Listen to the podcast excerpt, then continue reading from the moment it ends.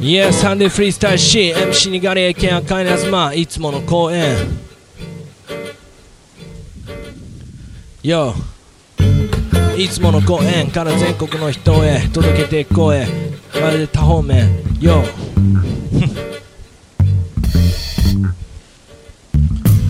また人が人を信用できなくなってきてしまうような時代がさらに進んでいく。俺も知ったような口を叩いてるが昔だったらなんだ？俺が知ってる犯罪っていうのは車上荒らしだとかあとは俺俺詐欺とかそういうのをやってた先輩。捕まった罪は反省した償った。芸界今働いてるリサイクルセンター。そんなことはどうだっていいんだよ。実際はいえまた新しい詐欺の形態詐欺というかなんというか俺にはよくわからないがどこも口座立って俺は au ユーザー。うん。仕方ないぜその口座は勝手に解説できるらしい。本人確認もなし。せめて SNS だかショートメール。俺は結構使ってる。いやそのシステムを採用した方がいい。エピックゲームアカウントを作る方がめんどくさいくらいらしい。いやそんなんだからなりすまし。よ詐欺師たちの財布の中身は2割増し。どころか何倍か膨れ上がっていく。そして泣いているのは結局罪もない人たち。いやその間のセキュリティ。まるで大阪でクロックスじゃ入れませんって言ってきたあのセキュリティくらいクソらしい。いや俺は嘘なしで言いたいことを言うクソガキ。だとしてもこのスティーズでも24になってしまった。未だクレジットカードもオンライン決済も使えないクソったれな俺には関係のない話だと思っていたが。よ間のセキュリティがガバガバそれじゃできない信頼。いや七十七銀行とかローカルの銀行。取引を停止。していくぜ。さらにその停止点を超えて言いたいこと冷たい視点。浴び続けるのは一体誰になるのか。どこもダメ元。いやそれじゃクソだろう。いやどこもダメ元。それじゃクソだろう。いや責任のなすりつけ合いよりも全額保証。俺がユーザーだったらすごく多分怒ってるよ。でも人に知られない口座番号とか暗号パスワード。いやそれも自分の責任。人が人を信用できなくなってくる友達以外は信用できないのが信州サウスのスタイル。だけど友達はまだ信用できるのが信州サウスのスタイル。Yeah, yeah 俺の友達には悪い奴がいないことを願ってる。誰も信用できなくなってくる。この国のルールすらも信用ができなくなってくるくらいだ。なくなってくるくらいだ。Yeah 誰が何をしようが趣味嗜好品の範疇だったら適当にやらせとけばいいじゃないすか。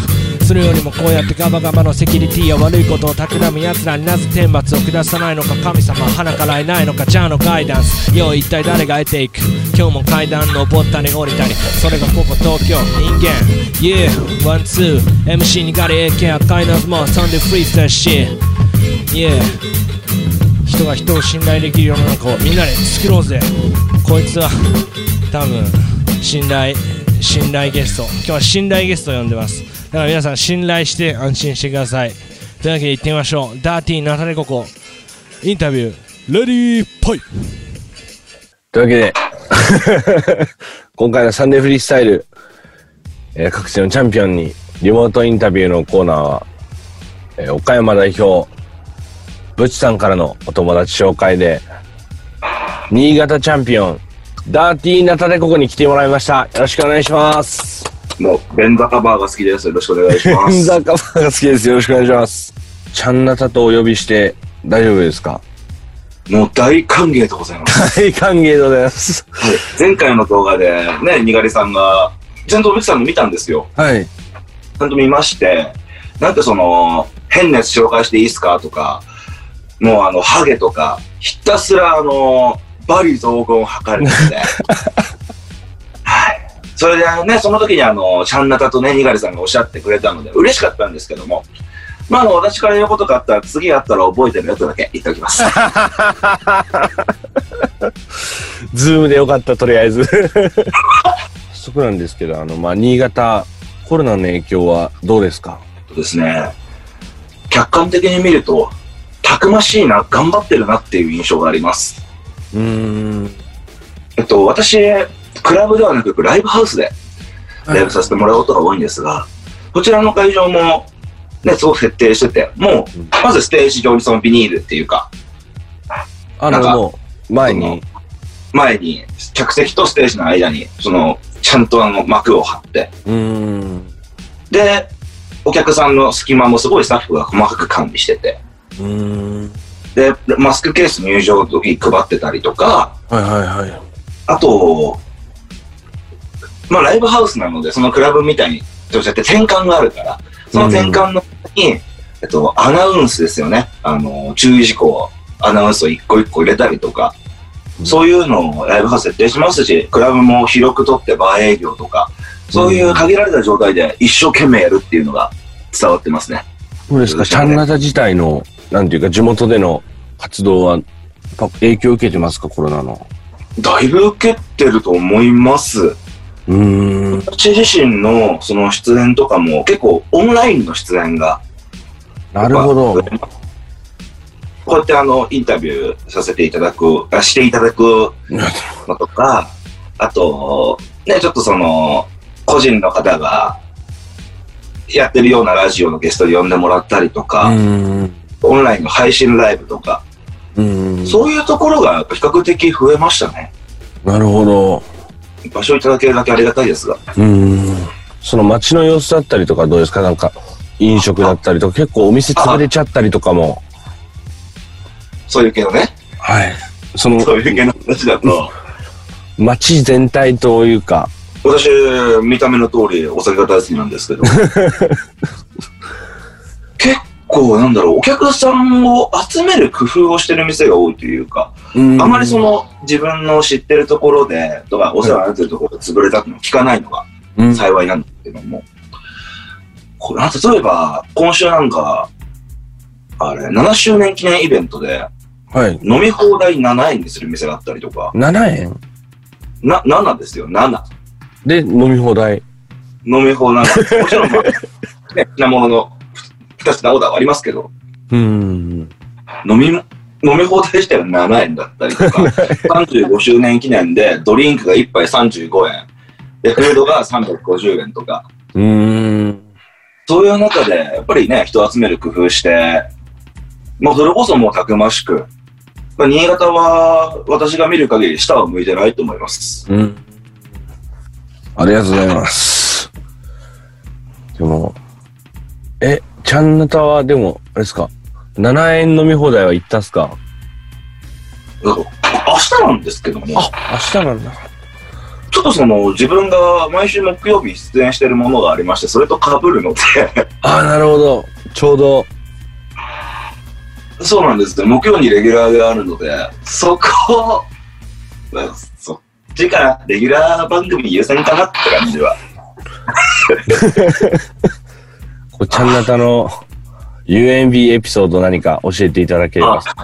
まあ予選の話でもいいし、グラちゃんで印象に残った MC だったりとか、こう楽屋裏でこいつがやばかったみたいなのもしあったら教えてもらえたら。わかりました。UMB エピソードですね。はい。じゃあ、あと、まあ予選のと、えっと、2019のうん予選の時の話からしますと、はい。私、あの、その日、朝実家にいたんですね。うん。実家でちょっと用事があって帰ってて、で、そのまま実家から帰った足で UMB の予選に出ようとうん。決めたんです。楽しくなっちゃったんでしょうね。なんかやっぱり予選前とかって皆さん気合い入れるじゃないですか。そうね。おそらく。そうやっぱりね、地方のトップ欲しいじゃないですか。で、で、それで、私は多分、楽しくなったんでしょうね。あの、500ml のあの、は缶のハイボールを、朝ごはんの後に1本開けまして、朝ごはんの後に。朝ごはん食べて、朝ごはんつまみみたいなやつで、実家で朝ごはんとして、ハイボールグワーいって、で、まあもちろん車なんか運転しないんで、電車で、うん。で、会場まで行くじゃないですか。まあ楽しい気気持ちですよ。で、じゃあ UMM エントリーするぞっていう時に、去年の新潟予選って、決勝で当たった白田ファンクスさん、あのー数年ぶりにラ MC として復活される方だったりとか、うん。それこそ最近ね、見てるみんなが大好きなアシュラですよ。うん。見てるみんなが大好きなアシュラア。シュラ。そいつとか、あと過去選手権に出てたシャバーズ、去年のジャンプリリカル、うん。福島代表の謎節ピアさんまでね、来ていただいて、うん。東京の立目切さんとか、もう、なんだこのメンツはと。もう、私今日見てるだけでよくねって思ったんですよ。いやいや。すごく楽しそうだったんで、もう、新潟からすればオールスターみたいなメンツうで、ん。いや、もうこれ、一リスナーとして楽しむだけでしょ、みたいなうんことを思って、酒持って、あの、ロビーのところで、へんへんへんって言いながら、プロをしたんです。そしたら優勝しちゃって。じゃあ結構、こう、絶対、今日は取るっていうよりかは、こう、こう、へんへんへんっていう方が、そうですね。もちろんね、取るっていう気持ちはなかったわけではないと思うんです。もちろん私は、あの、エントリーしてる MC の中で一番その連続エントリーが長いので、うんうん。一番出続けてたので、それこそもちろんそうなんですが、やっぱりメンツがメンツのためちょっと、ね、怯えてたではないけど、見るのも楽しみになっちゃって。うん。多分ですけど、去年の新潟予選で優勝したのはその日一番楽しんだやつが優勝したんだと思います。ただ次はちょっと本戦の話をうん。ぜひとかね。それこそ、まあ、にがりさんみたいに何回も出てるわけではないので、当然初出場で。だし、なんですかね。私、インタビュー、優勝後のインタビューでも言ったんですけど、みんなとお酒が飲みたいですっていうのを言って、うんうん。まあ、私の UMB2019 をまとめると、楽屋で鬼殺しとストロングゼロを、あの2本いただいて、それから、あのね、バーカンあるじゃないですか、スタジオ放送の。そこで缶ビール買って、屋台が2店舗あったんですけど、外に。その屋台に売ってた、すごいなんかおしゃれなポテト買って、それで楽屋に行って、う長野の狛犬さんに、コマさんこれ食べるいや、これはいらないよとかやりながら、もうすっごい楽しく酔っ払って出番が来ました。ステージに立ちました。誰がハゲだこの野郎負けました。それで踊りました。ただの酔っ払いなんですよ、やってること。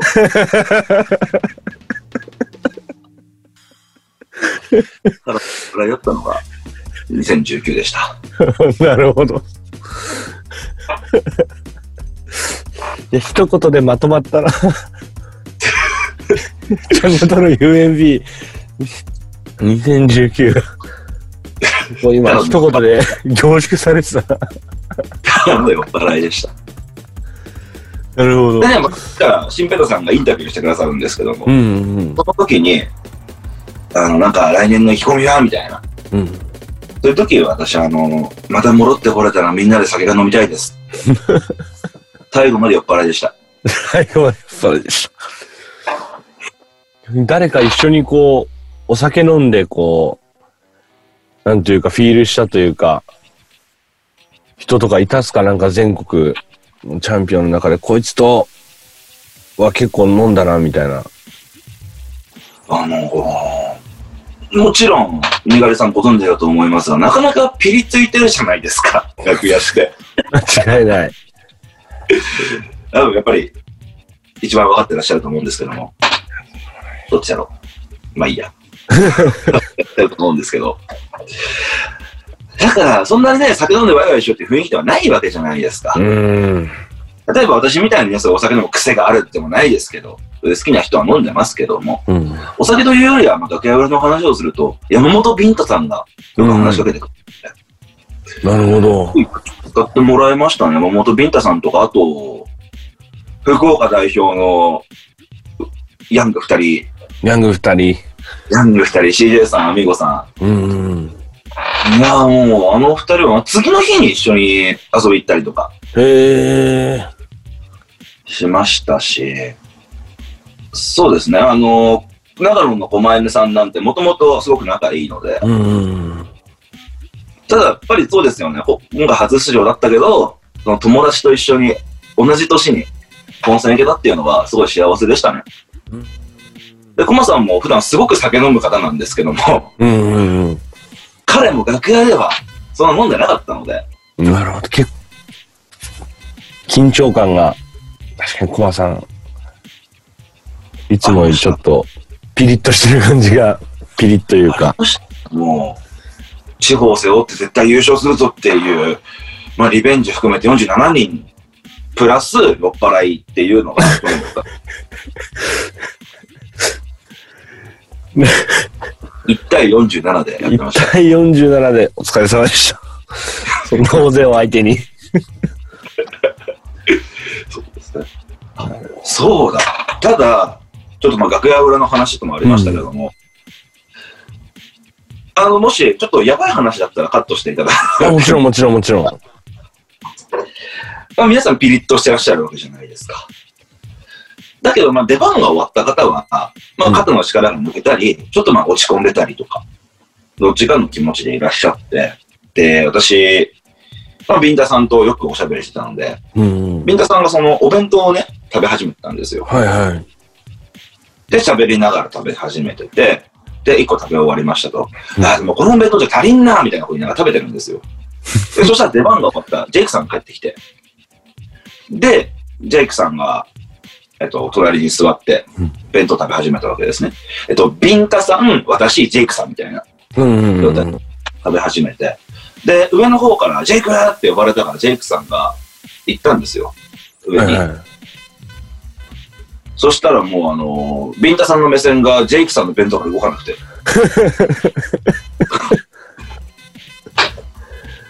なあ、ナタデココ、箸取ってくれや。つってた、え、え、つって取るじゃないですか。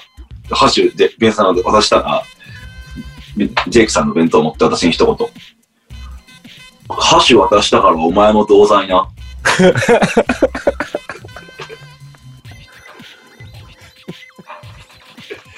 まあ、愉快な方でしたね。ビンタさん。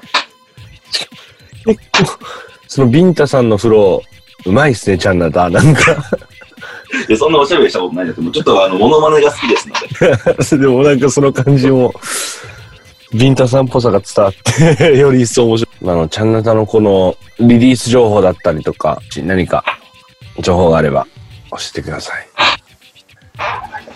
今現在、えーリリース配信の予定はございません。うん。はい。い話はいろいろありますが、はい。私が、なりわいとしている仕事の方が楽しくて楽しくてしょうがなくてですね。うん。まあ、あの、ラッパーとしてはダサいかもしれない。うん。まあね、他の方もね、バイトだったり仕事しながら音楽やってると思うけども。うん。だけど私はそっちの方が今すっごい楽しいんで。なるほど、なるほど。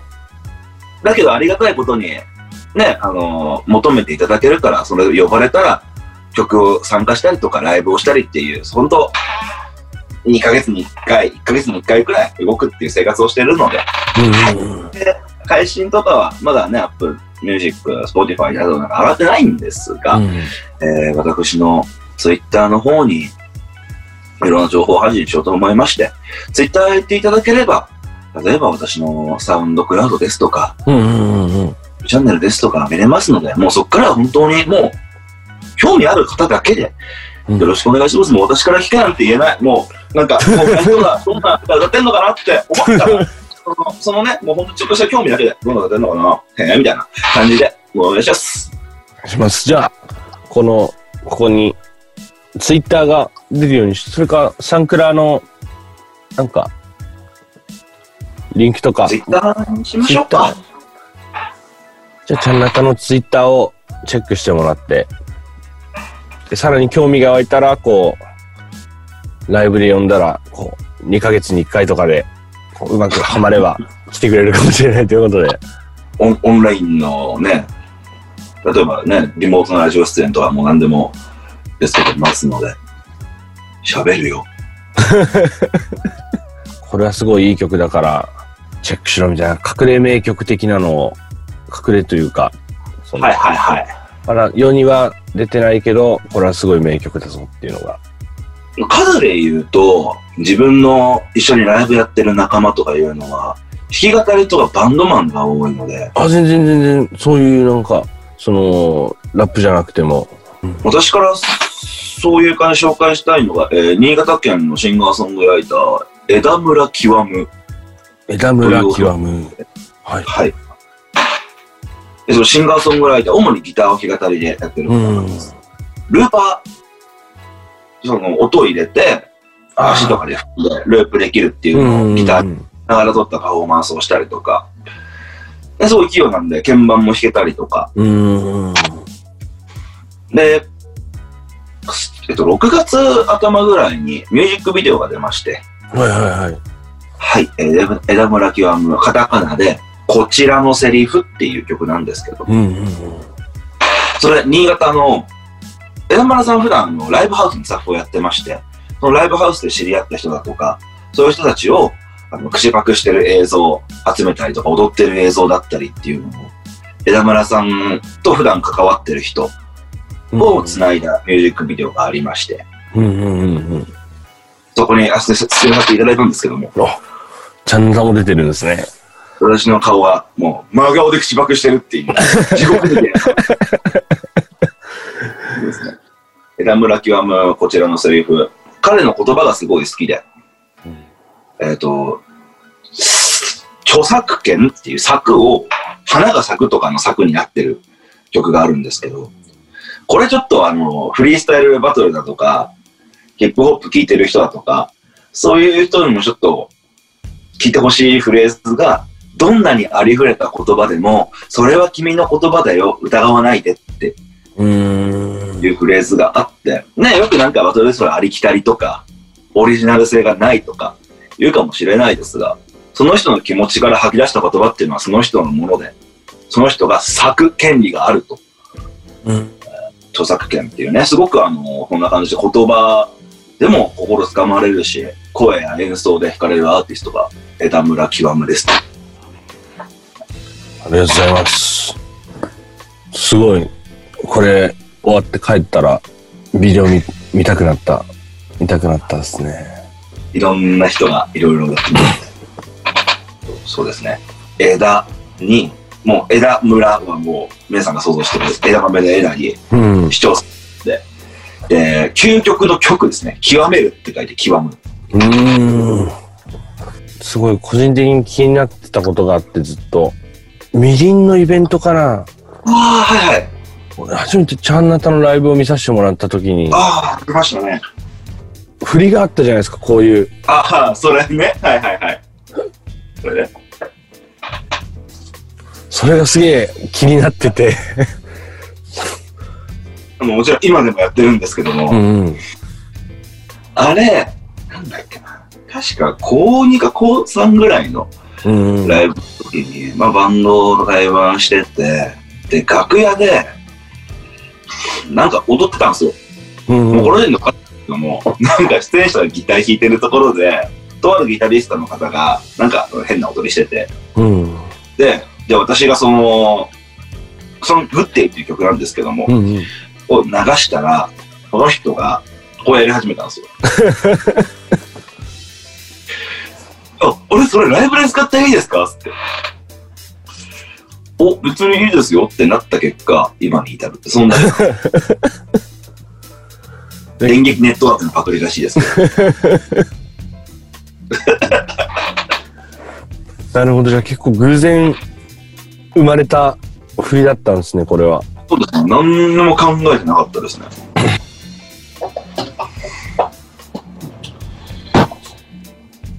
いいなぁと思って見てたんですね。リアンのいいなみたいな動き可愛いし。みんなでできるやつなのね。うんラッパーとしてね、いろんなこと言う人いると思いますけども、もちろんもちろん。うん。でパフォーマンスとしては、私は気に入ってますね。うん。この日そうですね、にがりさん来ていただいた日は、ほとんどね、あのールートさんとにがりさんを見たい方が来ていただくれたので、私も初めて見る方が多かったうんですけど、なんですかね、すごいあの、プレイヤー側の意見になりますが、そういう、なんていうんだろう、ゲストを見に来た人たちって、すごく素直で、うん。上手にアシストすれば、すごい楽しんでくれるんですよね。うん。もちろん、にがりさんなんてそんなの100も承知の多いんですがそんな、、そんな、そんな。えー僕だって、例えば初めて見見てくれるようなお客さんたちでも、いつものノリで、お前ら分かってるだろってやったら、やっぱそのね、構えちゃうじゃないですか。身構えちゃうじゃないですか。だけど、ここはこう楽しめばいいとか、こういう風にね、乗ればいいんだよみたいなアシストし、演者がアシストしてあげれると、すごいいいリアクションくれるんだなっていうのが、ニガさん来た時のイベントでもそうでしたね。うん。この YouTube を今、見てる人たちに向かって、こう、ちゃんなたからの、ありがたいお言葉をこうまとめ的な、いわかりました。ただけたら。はい。今、幸せですか？皆さん。あなたの幸せとか、なんだろう、誇れることとかいうのは、もしかしたら今ね、幸せですかって言われて、幸せではないのかもしれないです、皆さん。だけど、私は、毎日、なんとかご飯が食べれて、屋根があるところに寝れて、好きなものを聞けて見れて、もうそれだけで幸せです。で、私の今一番感じる幸せは、UMB、自分の大好きな新潟という街のチャンピオンとして、インタビューをしていただいていることが幸せなんです。これが誇りなんです。意外と皆さんの自信持たせる幸せなこと、誇りに思えること、そこら辺に転がってると思います。いろいろ大変な時期ですけども、一つ一つを誇りに、一つ一つに幸せを感じて、この画面プッシュ破って、乾杯しましょう。ありがとうございました。ありがとうございます。あの、次の、ちょ、まあ、今回、ブチさんからこう、お友達紹介で、ちゃんなた回ってきて、さちゃんなたから、また誰か、次のチャンピオンにお友達紹介で繋いでほしいんですけど、誰か紹介してもらえませんか？もちろんでございます。えー、私の、本当リアルガチお友達、長野県代表の狛江さんにお願いしようと思います。狛江さん。狛江さん、一応ね、彼の予定もあるので、あの、聞いてみたんですけど、そしたら、まあ、サンデーフリースタイルこういう企画で、こういうのがあるんで、ちょっと次に、あの、指名してもいいですかっていうのをお聞きして、指名したんですが、あ、いいわ。ああ、でも、にがりくんにインタビュー受けんのかって。次回は中野トークを。長野トーク全開で。今日はありがとうございました。ありがとうございました。ありがとうございました。じゃあ、このまま、えー今日の、えーサンデーフリースタイル、えーリモートインタビューのコーナーは、えー新潟予選チャンピオン、ダーティーナタテココに、えーが来てくれました。どうもありがとうございました。ありありがとうございました。がとうございました。